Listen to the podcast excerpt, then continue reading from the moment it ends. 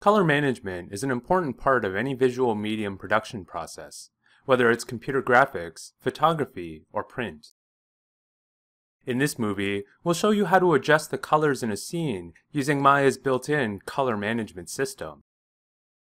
Make sure to set the current project to the provided scene folder, then open the file Cabin Window Start. This scene consists of an open window into an apartment and is composed of several objects assigned various shaders and textures. We've lit this scene using two spotlights for the key and fill lights, and a point light for the lamp. We're also using an HDR image as background. Before diving into the lesson, let's first review what color management is and why it's necessary. Switch the current perspective to main camera to frame our scene. If we turn on the scene lights in the workspace, notice how dark it becomes. Your first thought might be that the lights simply aren't bright enough. So let's increase the intensity of key light to 30,000 and fill light to 3000. This looks a little better in the workspace, so try rendering using Mental Ray. This is definitely not right. The HDR background appears too dark, the shadows on the rose petals are too hard, and the shelf's wood texture is washed out. Let's try a different approach. Notice that both the key and fill light's decay rate attributes are set to quadratic. This is the most physically correct way of calculating a light's energy, also known as its luminance, over distance. But since our scene is already too dark, maybe we can preserve the luminance by changing the light's decay to linear mode to brighten up our scene. Of course, this means we'll have to reduce the intensity of both the key light and fill light.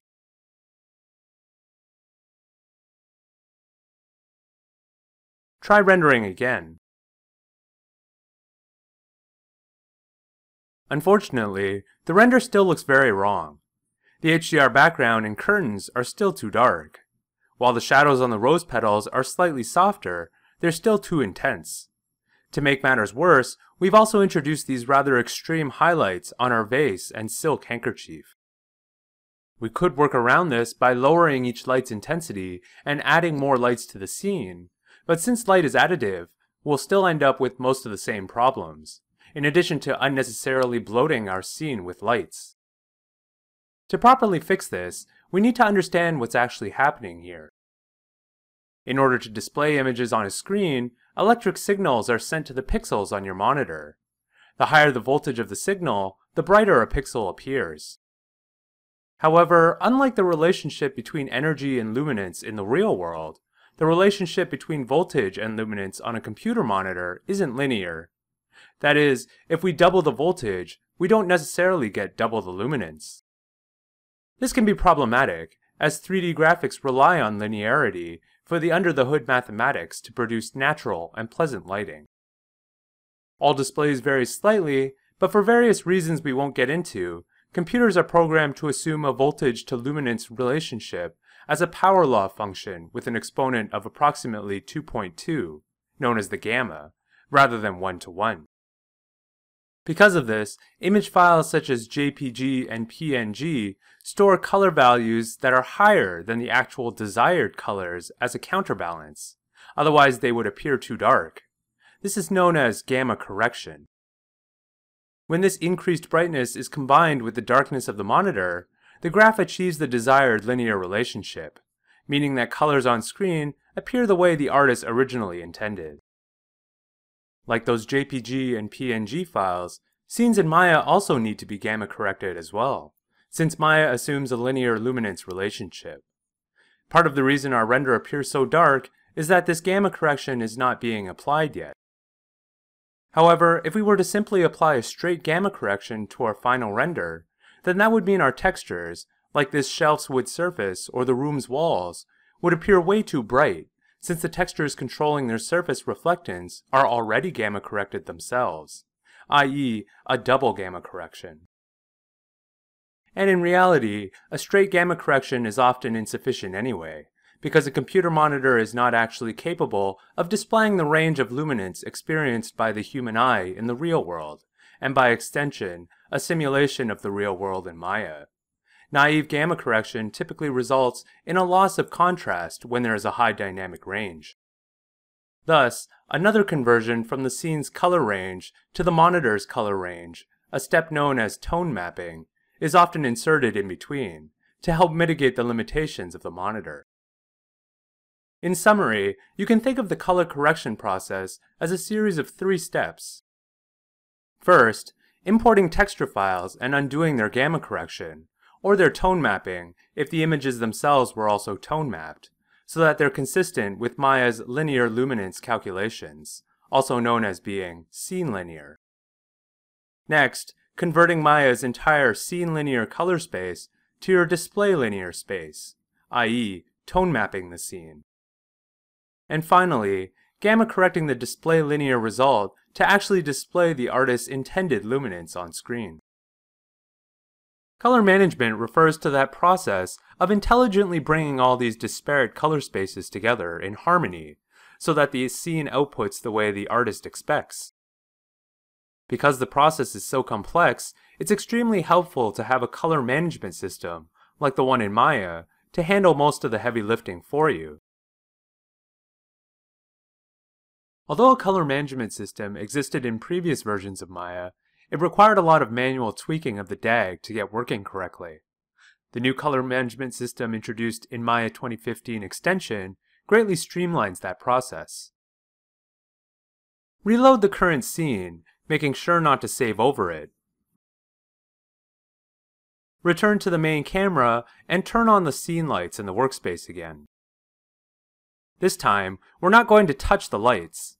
Instead, go to Maya's Preferences. In the Color Management section, turn on Enable Color Management. The screen immediately brightens up as Maya adjusts all the gamma values for your monitor. The default values listed here are actually already tailored for a wide range of production use cases. That being said, let's go over them in a bit more depth. First note the default input color space. This attribute determines the assumed color space of incoming image files, such as texture bitmaps. sRGB is one of the most commonly used color spaces in the industry, so it should adequately cover most incoming files.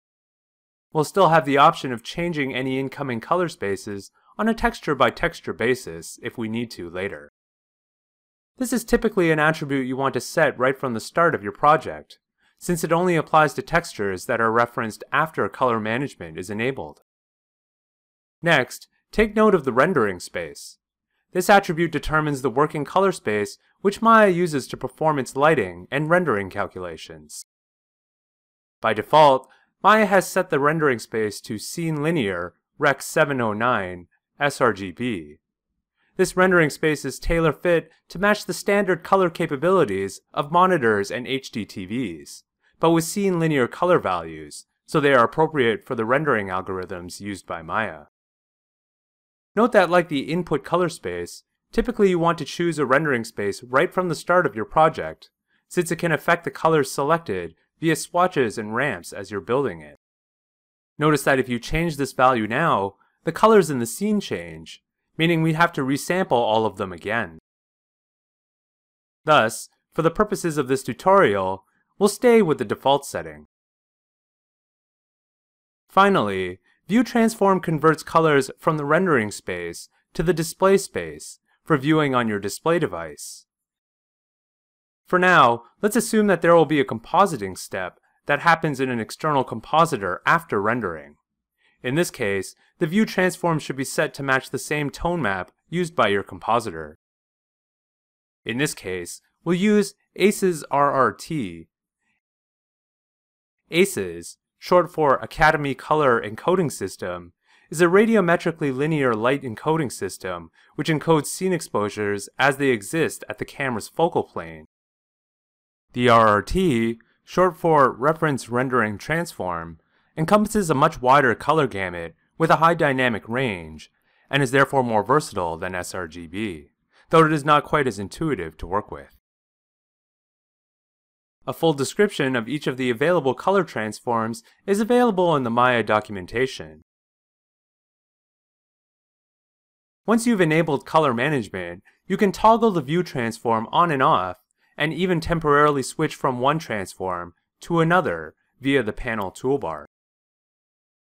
This option is also available in the render view window as well. However, notice the shadows on the toy rocket ship are a little off. This asset is a low polygonal object using a normal map for added detail. However, a normal map doesn't actually represent color. Rather, it represents normal data used for shadow and light calculations.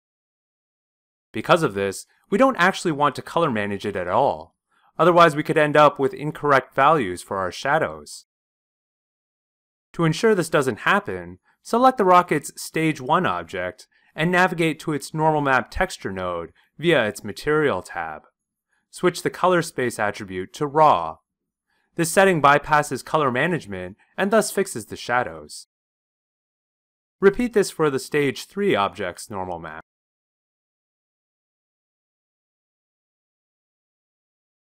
Render the scene again.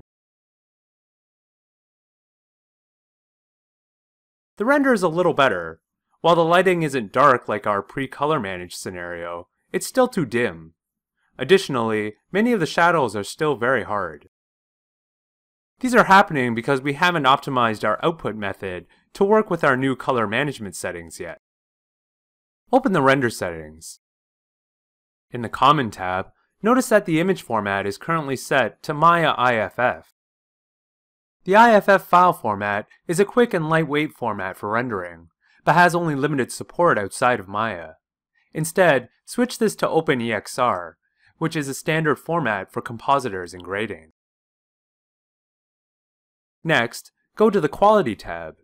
In the Frame Buffer section, set data type to either a half or float value. In this case, we'll use RGBA float 4x32-bit. We need the increased bits of storage to convey the increased color information in our scene.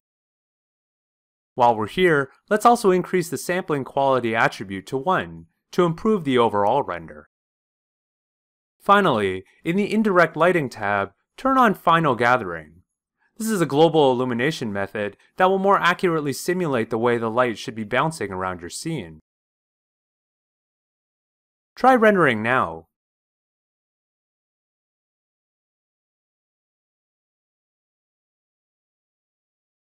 Notice that with the help of Final Gathering, the scene is much brighter than before.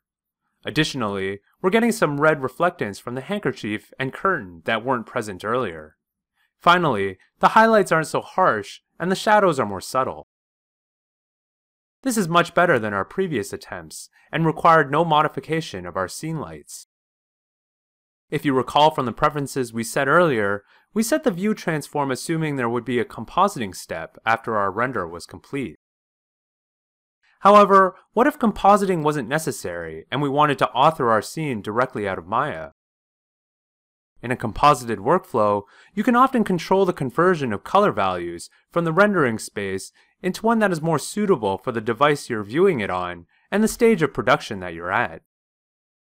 However, if we remove the compositing step, then it would be pertinent for Maya to bake that conversion right into the render itself, especially if our viewing device doesn't automatically apply the appropriate view transform to scene linear images. Open the render settings. In the Common tab in the Color Management section, turn on Apply Output Transform. This attribute enables you to bake a color transform right into your render. Set Output Transform to Use View Transform. Although we can set a specific transform, it's easier for us to use our chosen view transform. These options are also available in the Color Management section of the Preferences.